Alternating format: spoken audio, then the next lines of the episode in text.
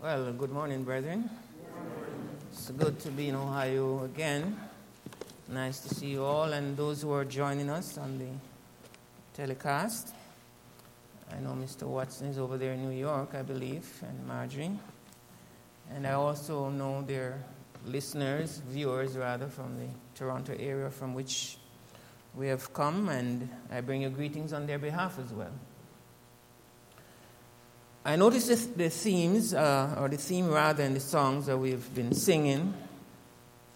As expected, they have a Passover uh, uh, theme, and today I want to continue in that regard. And the title I want to give this sermon as we see the Passover approaching. It's an opportune time, brethren, because we know the implications of that very important festival to all of us and to God Himself. You know, I have a confession to make to you all today. I have blood on my hands. And guess what? You have it too. It's not me alone. We are all guilty. We carry blood on our hands. So before you call the cops, think about yourself if you're going to call the cops on me. Because, in a sense, we have committed murder. Yes, as horrible as it sounds. We are guilty of shedding innocent blood. And, and that is a stain that is on the lives of all of us as human beings the blood of Jesus Christ. Isaiah 53 5 tells us that he, he was pierced for our transgressions. It was our hands that helped. That soldier who thrust that spear and it went into his side, and blood and water came out the word tells us that he was bruised for our iniquities, and we did just that. All of those bruises that were over his body, you've seen some of them being depicted in movies, and I remember that movie, the, I think the Passion of Christ, with uh, Mel Gibson, where he was battered to a pulp. I don't know if it was that horrible, but we know it was horrible all of those bruises and all of those thorns sticking into his head, you know, all of those, the marks that were left, the piercing in the middle of his hands. We did that too. Yeah. Can we ever repay for what we have done to the Christ? Never no matter what we do. In the past, we know the blood of bulls and goats were shed to try to take away sins, but every year they had to do that. But there has been a change, and we'll come to that a little bit later. But I want us to see Passover not just as just a mere ritual where we come here or we will be here on April 9 to wash one another's feet and we will partake of the bread and the wine and we go back home and, and that's it. The implications of the Passover, they're real and they're deep. It's not something that was concocted overnight when we see the Word of God and how it, throughout the centuries, uh, in fact, you go back to the earlier years, and we can go back to Genesis 49 10, where we see, or even Genesis 1 14, beginning with the times set apart, the appointed times of God, the, Mo- the Moeds, and we see that being those being repeated in Leviticus 23, and so on. And we come to Genesis 49:10 and we see a very prophetic scripture that have implications from then right throughout the centuries and right into the future. It says, The scepter shall not depart from Judah, nor a lawgiver from between his feet until Shiloh comes. Shiloh, meaning the one to whom it belongs, the scepter. Or it can also mean one who brings peace. So this is very prophetic. It says, Unto him shall be the gathering of the people. People will look towards the Shiloh for hope, for redemption, for direction. And we are gathered here just for that, because we have one whom we can look forward to, one whom will be able to rescue us. When we go six feet under and we're helpless and we turn to dust, there's one who's going to rescue us from that. These are the deep implications for the Passover. It's a pity the world has missed that completely and get engaged in all these eggs and bunny rabbits and, you know, insignificant events. And you see the deepness, the implications of this event. We know in Deuteronomy 18 15 again, it talks about this prophet when God is going to raise up this prophet from the midst of thee, from among us. So the incarnate one, according to the order of Melchizedek, the king of righteousness, that he would come to take away our sins. And you look in the Word of God and you you can see a Passover theme running explicitly and implicitly throughout the whole Bible. Yes, my hands are stained with blood. It had to be that way. Because without the shedding of blood from very God, Jesus Christ Himself, Christianity would have no hope. In fact, there would even be a need for Christianity because we would just return to the grave and that's it. But he rose triumphantly from the dead. When we think of a, a Roman crucifixion, it's really horrible. I've read quite a few accounts, and we, it gives you a burning in the stomach, the walls of your intestine, to see what he had to endure for us. A writer says this, a historian rather. He says, Death by Roman crucifixion was a result of the whole body weight being supported by stretched arms so the arms were up. And the whole weight of the body was placed on those arms. When nailed to the cross, there was a massive strain on the wrist, the arms, and the shoulders, often resulting in a dislocation of the shoulder and elbow joints. The rib cage was constrained in a fixed position, which made it extremely difficult to exhale. You know, the breathing, you know, with the rib cage and all of that. And it was impossible to take a full breath. You know how, that, how grueling that can be. Some of us who are asthmatic and we have bronchial problems, that when you can't breathe properly, it, it's it can be. I mean, uh, just a few weeks ago, we had a frightening experience at home when one of my sons, one of our sons, came in and he just walked in that just like three, four weeks ago, he, he couldn't breathe, and we got really, really, you know, I mean, we were about to go to bed, and he worked a late, late shift, and he came in, and he, he was on the stairs, and he said he can't go up, he couldn't breathe. So we almost started panicking, but then we calmed down. And we, after a while, we gave him some water, and he was able to breathe again. It was just a viral infection. I had, in fact, I had a touch of that during the day. When I was walking, I realized the faster I tried to walk to reach home, I couldn't breathe. But everything turned out fine. So when, when you can't breathe, it's, it's terrible.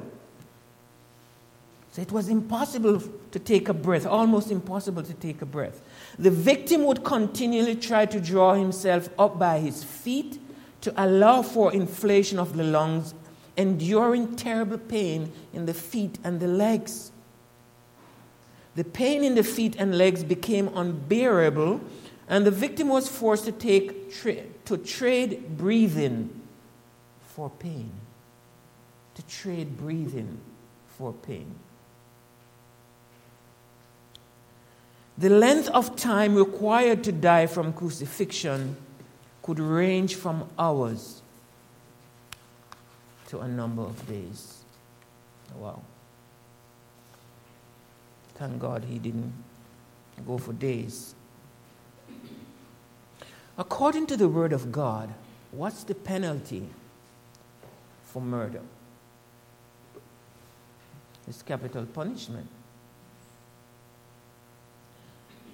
The murder we're talking about, we call it crucifixion, but this was state sanctioned murder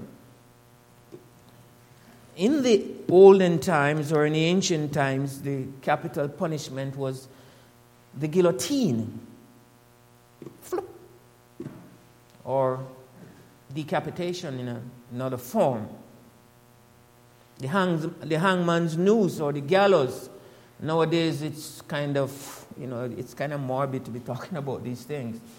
But you have the electric chair, it's like a smooth thing, you know, you just go off into sleep, and after a while, that's it. Or the lethal injection, and so on. Of all of these, which one would you prefer? Just want to tease your brain. Because remember, we're, we have blood on our hands. I would prefer none. And guess what? I have someone to thank for that. That's the important thing. I have someone to thank for that. He deserves everything that we have. He owns everything that we have. Doesn't belong to us. Nothing. We come in this world and we're leaving with nothing. Absolutely nothing all our possessions are going to be left behind because there will be no need for those possessions when his kingdom is established. Those are the implications of the Passover. We have to sing praises and glory to his name. And to tell others who have blood on their hands that one one single person, once and for all, has paid the penalty. The penalty for our crime. But why is blood such a significant symbol when it comes to life? As we approach the Passover, as we see the Passover approaching, we can meditate on the significance of that symbol. Christ has to shed his blood because in the Word of God, blood is, is associated with, with life.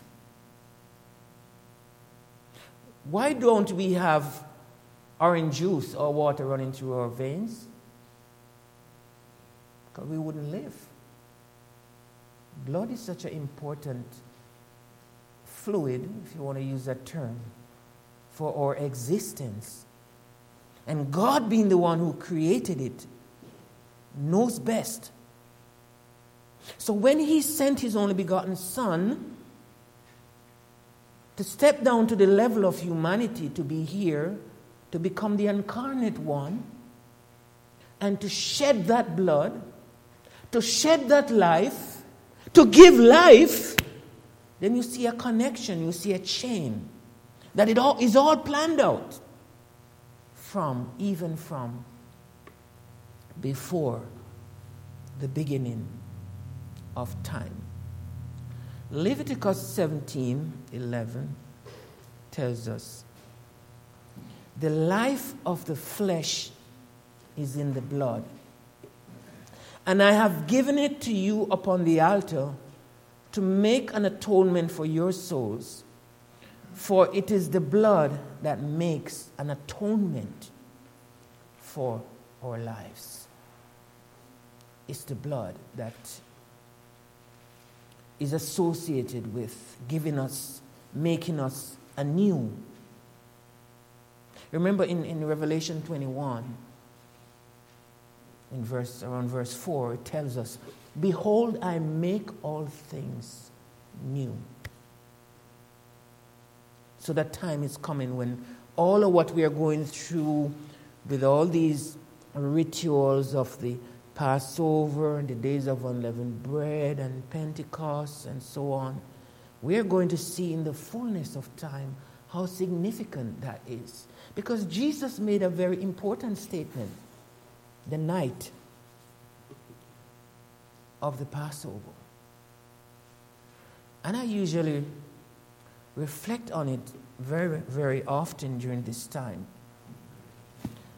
He said he's looking forward to the time when he will sip of the, the cup of the fruit of the vine with us, the saints of God, with us in the kingdom of God. So we kind of see that as a kind of Passover that is coming, that is yet future. So this is not just a mere ritual. God desired it, the scripture said that night. It was his wish, his desire to have it with the brethren that night. And it's going to be, it is still his desire in the kingdom of God to sip of that cup with us. Talks about the marriage supper of the Lamb to which we are invited as well. Those are the futuristic implications of the Passover. And now, in our present time, there, are implications as well because we walk around as breathing human beings and we're, we're flesh and blood. One minute we're here, and another minute we're not. And what hope that there lies in the grave to which we go? What hope other than that Jesus Christ and what he accomplished on his mission to earth was indeed accomplished. And now he rises triumphantly and sits on the throne, waiting or counting down for that matter to return to planet Earth. Earth. Atonement. Atonement for what? Some of the critics and the skeptics would argue atonement for what? We don't need anyone to atone for who we are. That's just what we are. Aren't we all sincere, honest, fair minded people going about our businesses, trying to make a life of our own? Yes, we do. Yes, we do. But the Word of God tells us that the heart of man is desperately wicked, that we are, we are all with sin. And if we do not repent before God, we will be punished for our sins. But there's one whom stands ready, who has already accomplished the atonement, to forgive us you see, Passover is a time of the, the implications here in, in, this current lives of our that we live is one of reconciliation. It's like we, we were coming here on, on April 9 to to renew a commitment with Him to renew, or like your driver's license expire, we're coming to renew. We don't have to do it, you have to. The significant thing about that is that God is looking at our, our attitude and how we, we, we relate to Him. So, all of those intricate statutes and, and laws that we see in the Old Testament, why? Does God really need us to do all of that? He has his reason, and it's to test our attitude and our, or how we relate to Him. If we want to be obedient, are we going to obey Him or, or, or Mammon? So, the implications in our current lives as we walk around each day, as we leave here, as we go to our, our respective dwellings tonight, as we leave tomorrow morning and Monday morning back on the job and so on, we're living the Passover. We're living it. Because without it, we are nothing. If Jesus Christ did not rise from the dead, Christianity would be dead too. But he had to die before he rose. And the death is what we are told that we should come before him as stipulated in the scripture. It's a command, in other words. It's a command. Just re- remember that anything that has life has blood. May not be red, but it has blood. Because in it, any moving creature and so on has a form or has blood, whether a whale or a mammal or whatever. And in order for that flesh to survive as a species, the blood has to be used up in some way. But at one time, they had this ritual of every year. The priest would make that atonement for the sins of the people. It became an annual thing. But there comes a time when that offering was done once and for all. In Leviticus 4 1, we read,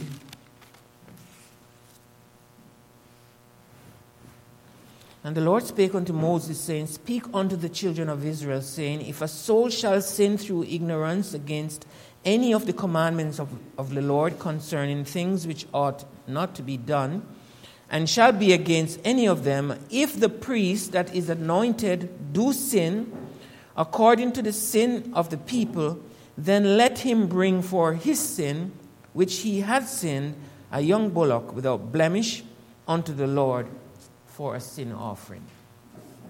So we see that provision was made for that offering, and he shall bring the bullock unto the door of the tabernacle of the congregation before the Lord, and shall lay his hand upon the bullock's head and kill the bullock before the Lord.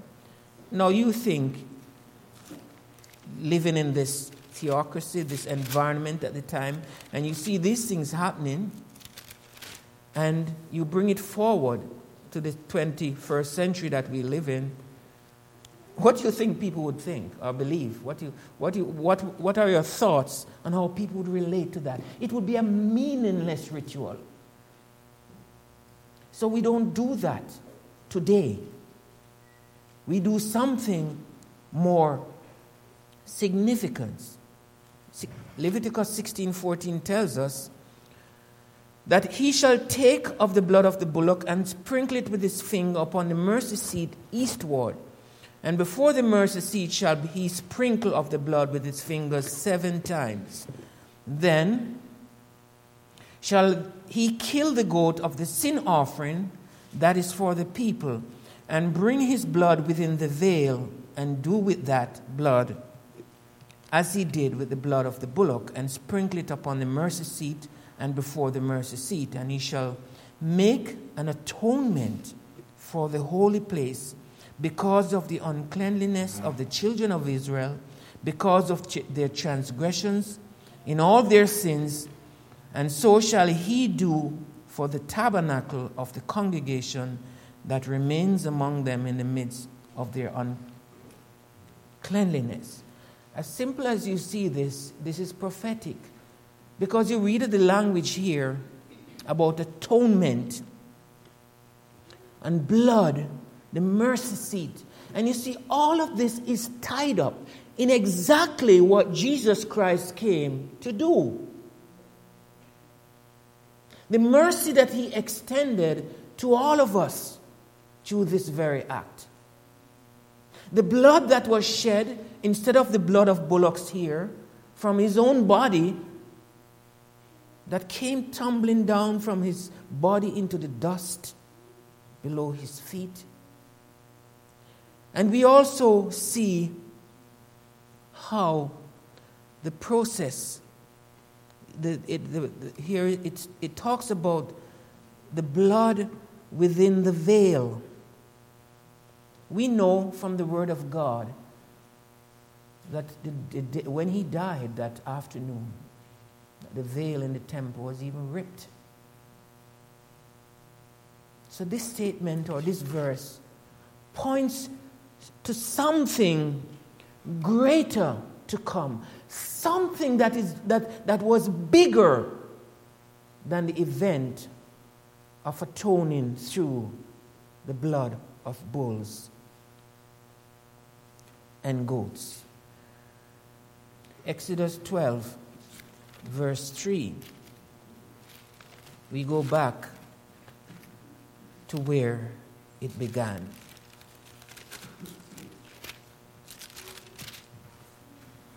Speak ye unto the congregation of Israel, saying, In the tenth day of the month they shall take to them every man a lamb according to the house of their fathers, a lamb, a lamb for an house. And if the household be too little for the lamb, let him and his neighbor next unto his house take it according to the number of the souls. Every man according to his eating shall make your lamb, your count for the lamb. Your lamb shall be without blemish. A male of the first year you shall take it from the sheep or from the goats and you shall keep it until the fourteenth day of the same month, and the whole assembly of the congregation of Israel shall kill it in the evening.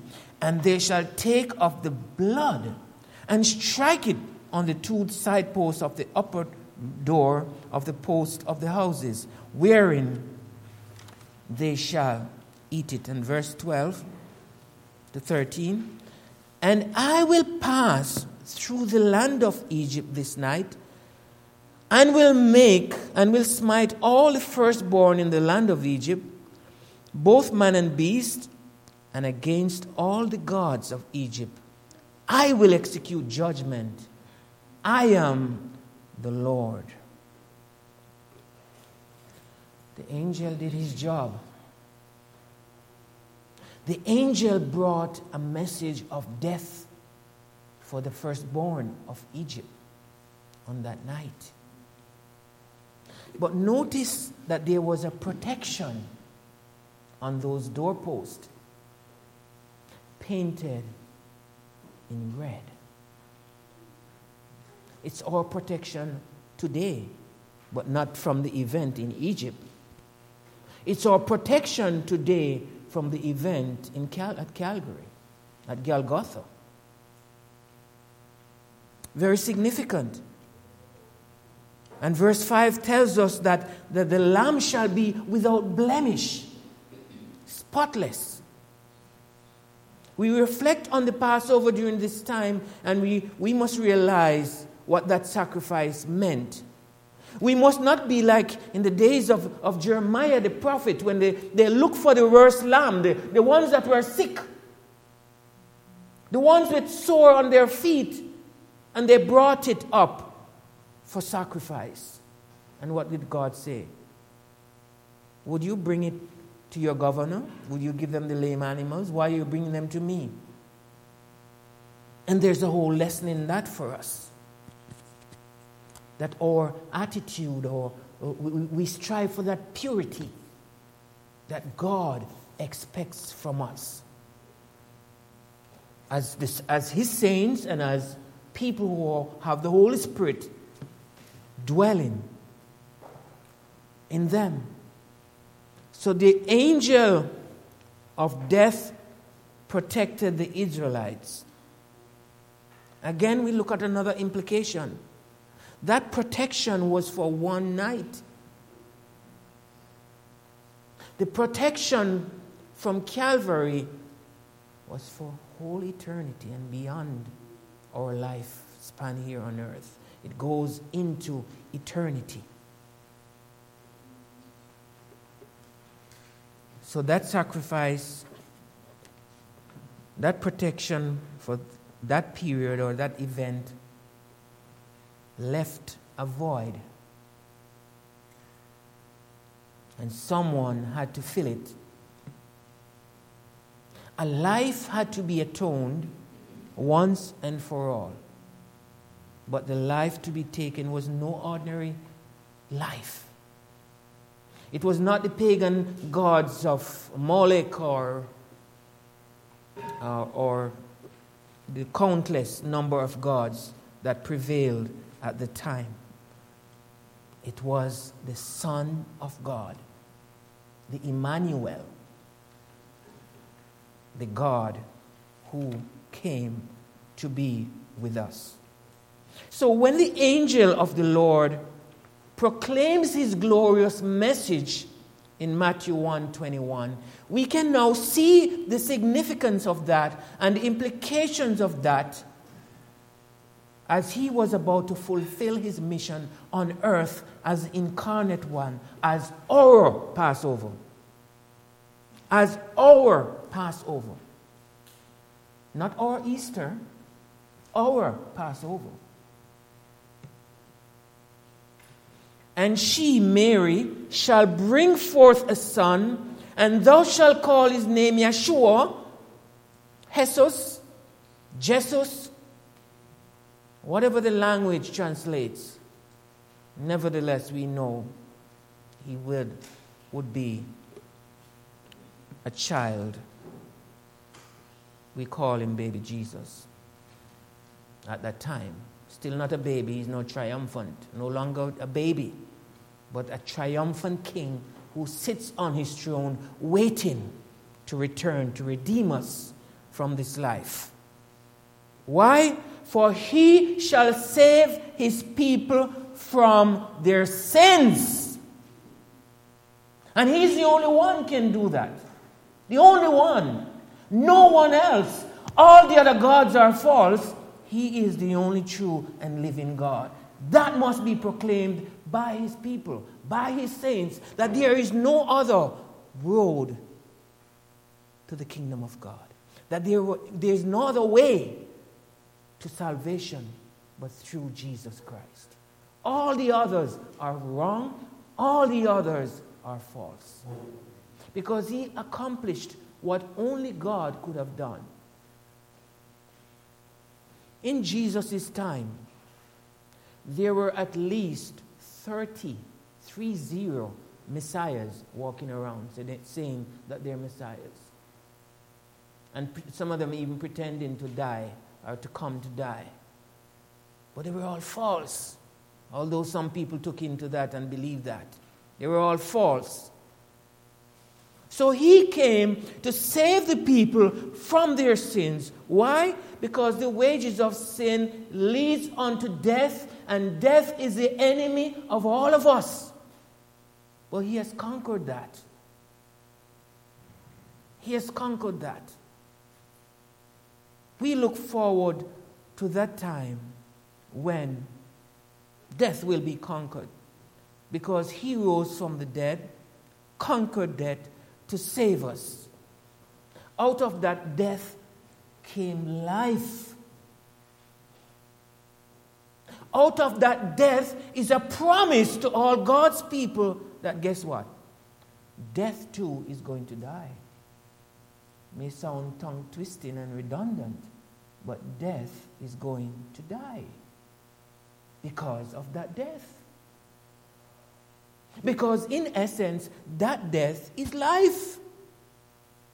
That death is life. The blood that are on our hands, or the blood that is on our hands right now, is invisible, insignificant because of this act. I'm not walking around with blood on my hands, so to speak, because Jesus paid it all. And when the accuser goes before the throne of God with your name and my name, because he, he does it, just like when he presented himself during the time of Job to accuse him. The accuser goes before the throne of God with your name and my name, saying to the eternal, such and such a person, John, I hope there's no, or Tom, or Peter, let me call several names. He did this or he did that. Guess what? Jesus Christ is right there saying, ah, stop right there. That's why I died for them. That's why I died for them. Well, he never gives up. He keeps punching, punching holes. He keeps working overtime, overtime. Do we work overtime for God? We better think about that. Because he's working overtime. And he's not giving up. The Word of God says we must, we must um, resist Him, and He will flee from us. He will flee. But He's not going to give up because He knows who God is calling. He knows our names are in the book of life, and He wants to get it out. So during this time of Passover, meditate a lot on that think very deeply on the implications of this event and what it means for your life. Hebrews 10:1 For since the law has but a shadow of the good things to come instead of the true forms of these realities it can never by the same sacrifices that are continually offered every year make perfect those who draw near. A very powerful scripture who so many have misconstrued to meaning that the shadow is a bad thing. That we don't need Passover because it's a shadow. Or we don't need God's Sabbath and, and, and festivals because they're shadows of things to come. They're not the, but the shadows is a reflection of the things to come. So they have it the other way around.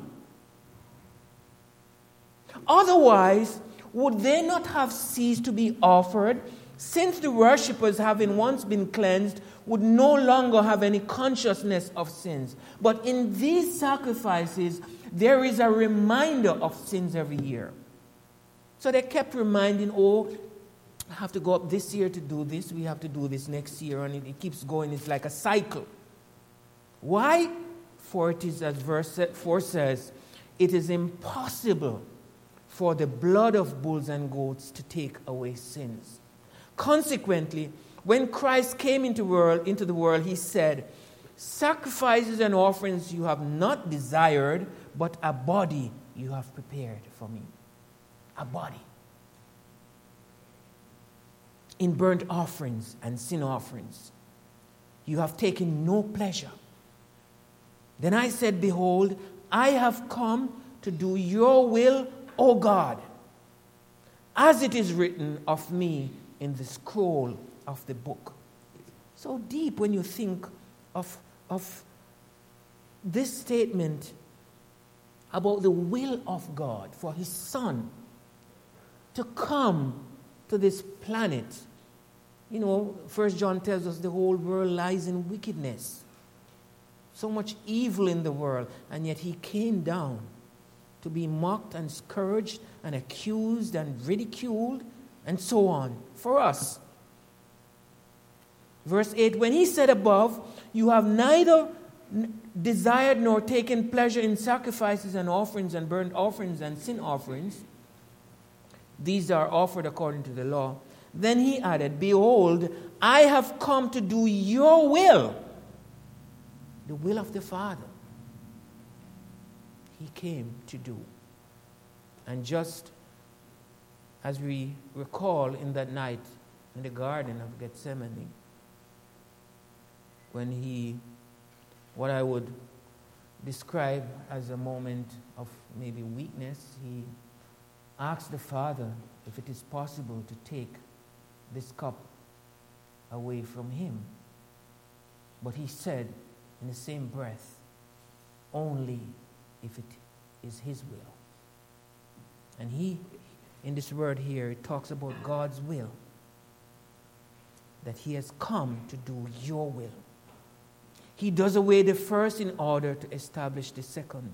And by that will, we have been made holy. We have been sanctified through the offering of the body of Jesus Christ once and for all. So we can claim now righteousness, not by our own efforts, but through the atoning sacrifice, through that blood. Every priest stands daily at his service, offering repeatedly the same sacrifice which can never take away sins. But when Christ had offered for all time a single sacrifice for sins, he sat down on the right hand of God, waiting from that time until his enemies should made a footstool uh, for his feet. For by a single offering he has perfected for all times those who are being sanctified. Romans 5 9 tells us much more than having now been justified by his blood, we shall be saved from the wrath of God through him. For if while we were enemies, we were reconciled to God through the death of his Son, much more, having been reconciled, we shall be saved by his life. So death brings life. That's the implication, or one of the implications of the Passover. Death has brought life. And not only this, but we also exalt in God through our Lord Jesus Christ, through whom we have now received the reconciliation. As I said earlier, Passover then is a time of reconciliation with God and where we stand with Him. Romans 4:25 adds, "He was delivered over to death for our sins and raised to life for our justification. 1 Peter 2:24 says, "He himself bore our sins in his body on the cross so that we might die to sin to sins and live for righteousness." Again made possible by this very act. By his wounds you have been healed. And so we can come here, as you heard earlier, when all our brothers and sisters who are aching or sick, sick unto death, and they don't know what, you know how that is. Some of us have been through that. You feel hopeless, and we shouldn't. We really shouldn't, because the Word of God tells us that by His wounds we can claim healing. We don't know what if God will grant us that, but we have that channel. Not that we're not going to go to the doctors or anything like that, but we have that channel where we can approach His throne of grace, as was done earlier, to appeal to Him for healing. Again, that became possible by the shed blood of Jesus Christ. In Philippians 2 6, we read, Who, although he existed in the form of God, did not regard equality with God a thing to be grasped, but emptied himself, taking, form, taking the form of a bondservant and being made in the likeness of men. Being found in the appearance as a man, He humbled himself by becoming obedient to the point of death, even death on a cross. Judas is Iscariot, Judas Iscariot, was a man that has taken a lot of flack. He did something that had to be done. He could have, he had a choice, but you know, he did it. He sold Jesus for a little over $300 in our current conversion, according to one source. $300. But someone had to do it. If Jesus Christ were to return to planet Earth today, do you think they would crucify him all over again? Oh, yes, they would. In this politically correct society, this anti Christian world that we see creeping upon us, they would, for sure. Judas knew Jesus. He walked and talked with him.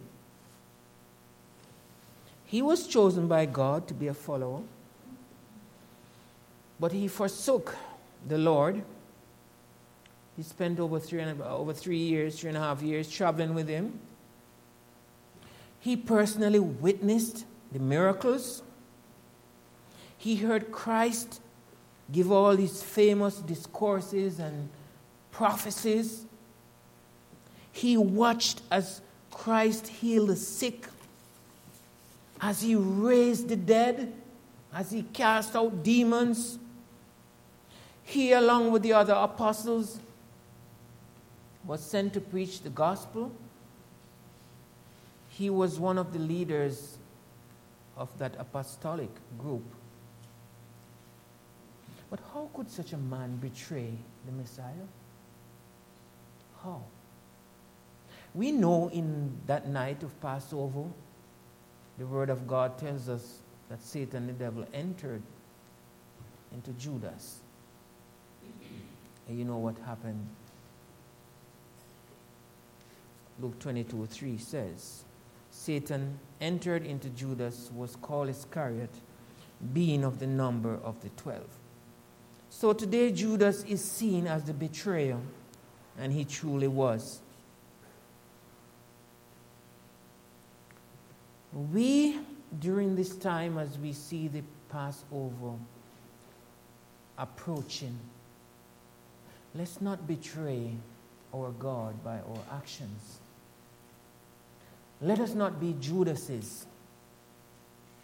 Let us remember reconcil- that we are, we are reconciled to Him now, that we have been sanctified, and that we have been cleansed by His blood, and we walk around as righteous people in that sense. So, our attitudes and our, our approach to the Passover must be one of humility as He depicting an innocent lamb was led to the slaughter. You look at the characteristics of a lamb, and you see some startling traits in that animal. That a lamb is vulnerable. A lamb is not as brave as a goat. A goat will run up a mountain check up the mountain right up, the lamb will. Lamb depicts innocence, humility. And here we see the language being described as a lamb led to the slaughter. In Luke 23 21, what were they shouting? You think they wanted Jesus? They were doing the opposite. Crucify him! Crucify him! Brethren, it was the sins of all human beings that were crying out, crucifying him, crucify him. It was for those sins that he had to die. That's how the blood became stained on us. But when we decide to accept Christ, when we repent, baptize, and accepted Him as Lord and Savior in our lives, as we surrender our lives to Him, then we no longer put Him to death. Because the slate has been wiped clean. Surely He has borne our griefs and carried our sorrows. Yet we did esteem him stricken, smitten of God, and afflicted.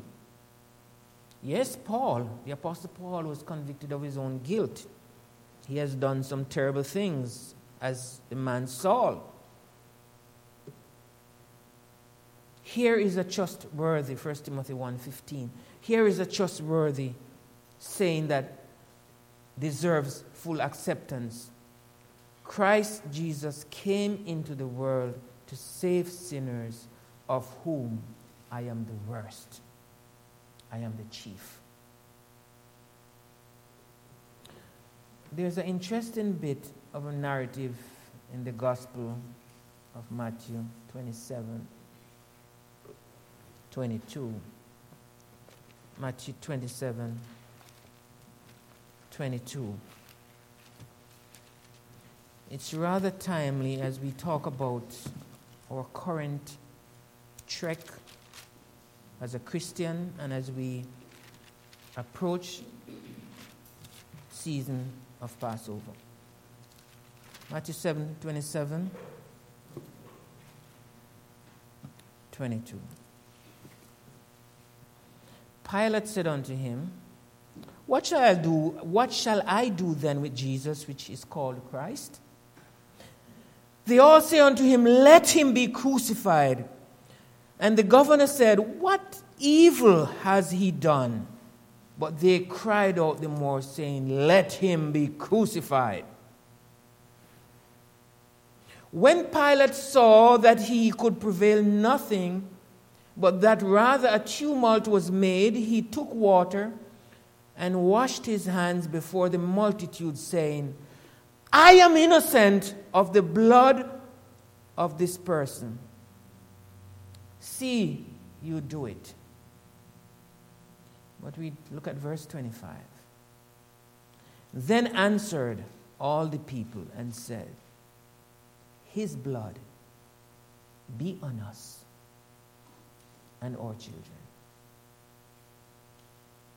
So, we have that, if you're not a Christian, to contend with. But not us. Because we have been reconciled through the blood that was shed. We may have blood on our hands as sinners standing walking around with the death penalty on our heads because we have not repented. But we have not rejected the Most High God. And so that blood covers us today. And because without it there and there can be no forgiveness of sin, there can be no justification, there can be no hope for salvation. Hebrews 9 verse 14. There is a wrath to come, which we read earlier, that we will escape because of this act. A wrath that will be unleashed on this planet, on this earth, and many will realize for the first time, or when maybe when it's too late, that indeed Jesus Christ is the only Savior for humanity. Hebrews 9, verse 14. How much more shall the blood of Christ, who through the eternal offered himself without spot to God, purge your conscience from dead works to serve the living God? And for this cause, he is the mediator of the New Testament, that by means of death, for the redemption of the transgressions that were under the First Testament, they which are called might receive the promise of eternal inheritance. We go through the Passover, we see it approaching, and so that night we are going to uh, come here with that in our, in our psyche, that, that notion embedded in us that this is what we're coming to do. To serve the living God.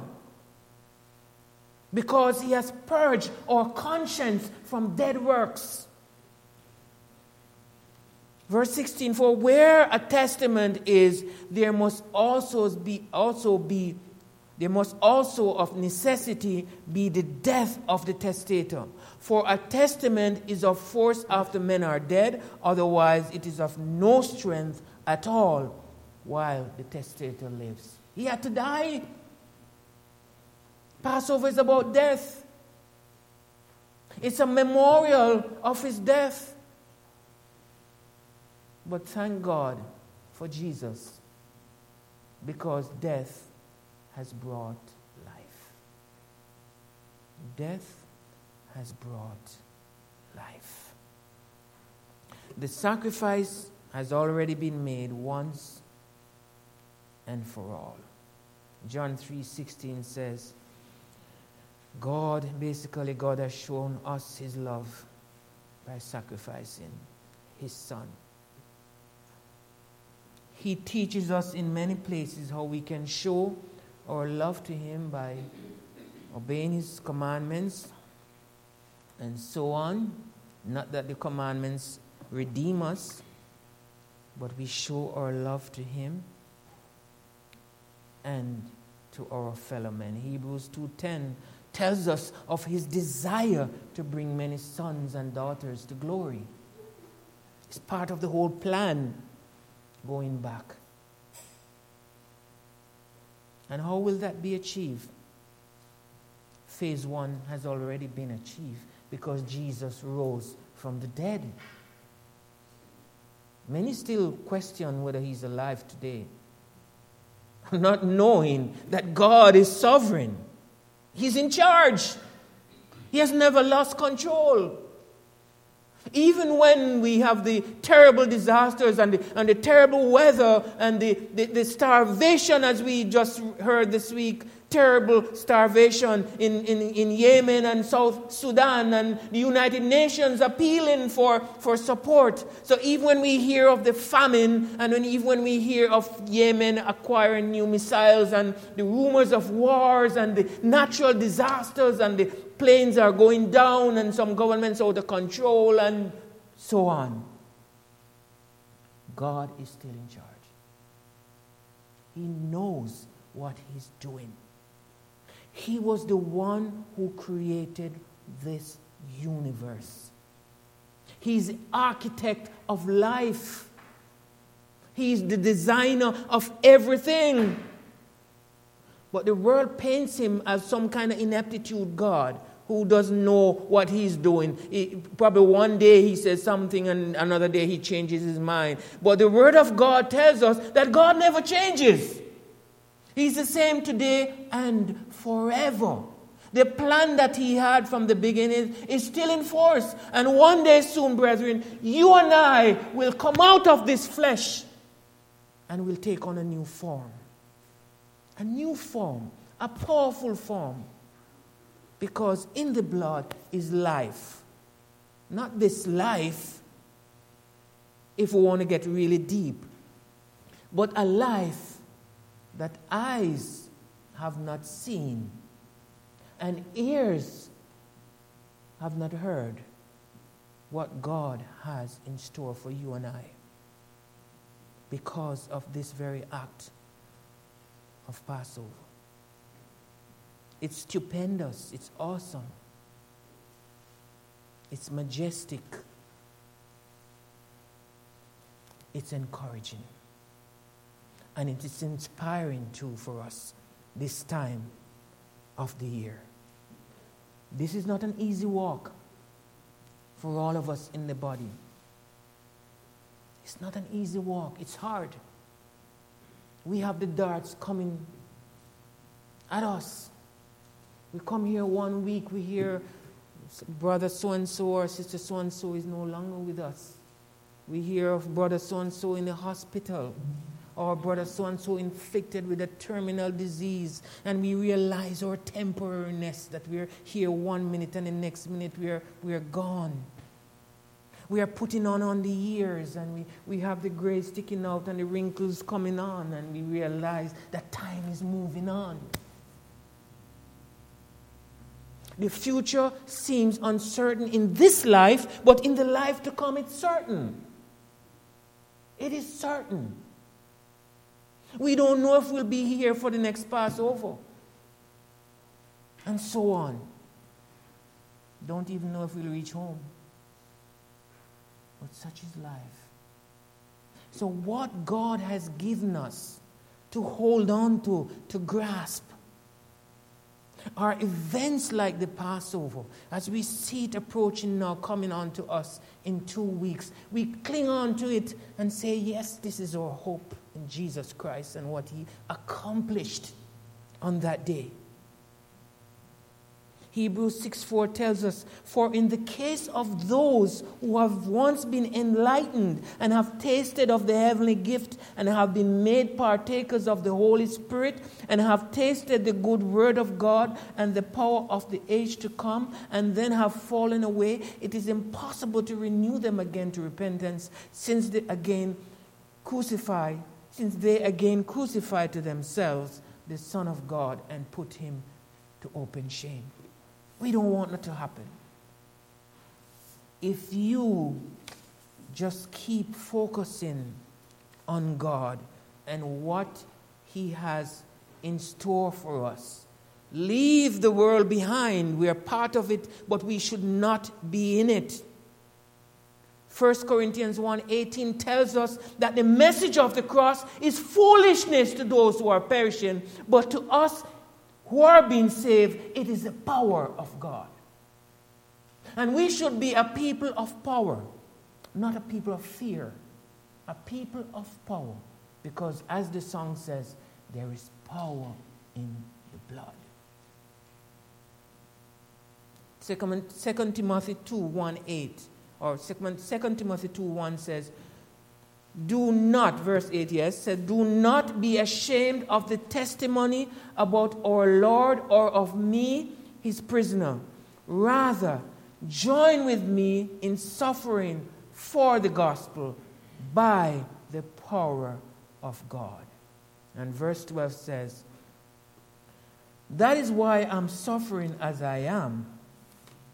Yet this is no cause for shame because I know whom I have believed, and I am convinced that He is able to guard what I have entrusted to Him until that day. Brethren, the trials are getting at us. I don't know of one child of God who doesn't have a trial. Show me, raise your hand. There's none. We all have our unique trials. But remember, the one thing we have in common is that we look towards that one hope, one hope that is in Jesus Christ and no one else. So as the Passover approaches, we see it coming on to us. Let's put on, if we haven't already have on the armor, continue to tighten it around us and to realize how significant this event is. That it's not an overnight plan, it goes way back. And one day, with our very own eyes and ears and self, we're going to witness every single word that God promised for His people. We're going to see it fulfill if you endure to the end right before our very own eyes that you're going to rejoin all the people who have passed on before you and even those who are going to pass on after us. One day there will be a grand reunion because we're all going to come to the marriage supper of the Lamb. You have the invitation. Remember, you have the invitation. You're walking around with it. You confirm it you confirm it at your baptism.